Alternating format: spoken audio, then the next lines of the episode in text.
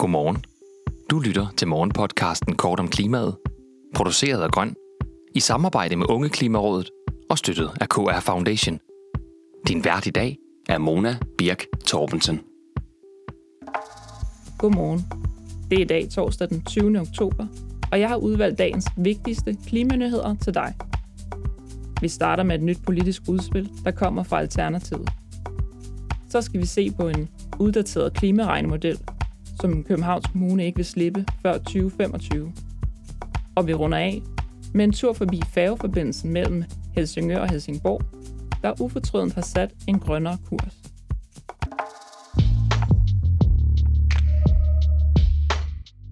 Vi begynder i politikens første sektion med et politisk udspil på klimaområdet.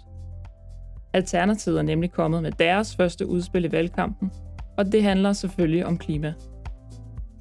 Udspillet har navnet Et helt andet landbrug, og som navnet indikerer, er målet at omstille det danske landbrug. Partiets mest markante forslag er nok en reduktion af kødproduktionen på 86 procent. Politisk leder Franziska Rosenkilde forklarer, vi skal reducere vores kødproduktion til det, vi selv kan spise i Danmark. Alternativet vil altså omstille landbruget til en langt større planteproduktion. Det har de budgetteret til 100 milliarder kroner, hvoraf 50 af dem skal findes gennem en tilbagerulning af en bred infrastrukturaftale, som blev indgået i 2021. Men hvis man vil høre mere om, hvor de enkelte partier står, lige præcis i forhold til klimamål, CO2-afgift og den grønne omstilling generelt, så er det bare at tune ind på Klimakrøller, der har inviteret alle partiernes klimaoverfører i studiet for at blive klogere på det.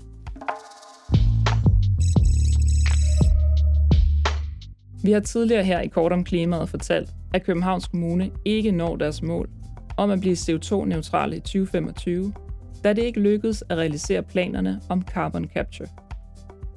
Nu skriver mediet Ingeniøren, at Københavns Kommune helt frem til 2025 vil opgøre deres klimaregnskab med en uddateret regnemetode. Det drejer sig om en CO2-beregner, som kommunernes landsforening lavede tilbage i 2008, og som mediet Ingeniøren kalder en skrivebordsøvelse. Med den regnemodel kan Københavns Kommune nemlig kompensere for egne udledninger ved at have ejerandel i vedvarende energi andre steder i landet. Og det får altså kommunens CO2-regnskab til at se væsentligt grønnere ud.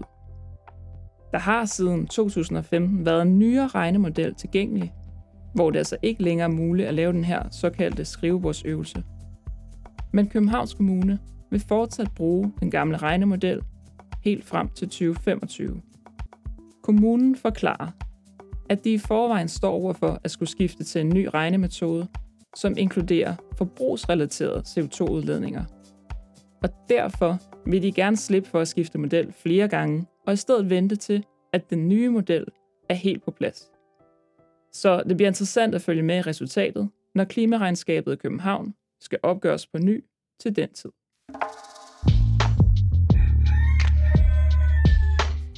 I dagens solstrålehistorie tager vi forbi færgeforbindelsen mellem Helsingør og Helsingborg. Her har rædderiet for at sige ufortrødent sat kurs mod et skift fra diesel til el. Og det på trods af prisstigningerne på el og opstartsvanskeligheder med batterierne, som har krævet en opgradering på 30 millioner kroner. Men ifølge direktør Christian Durhus har det slet ikke været på tale at stoppe op.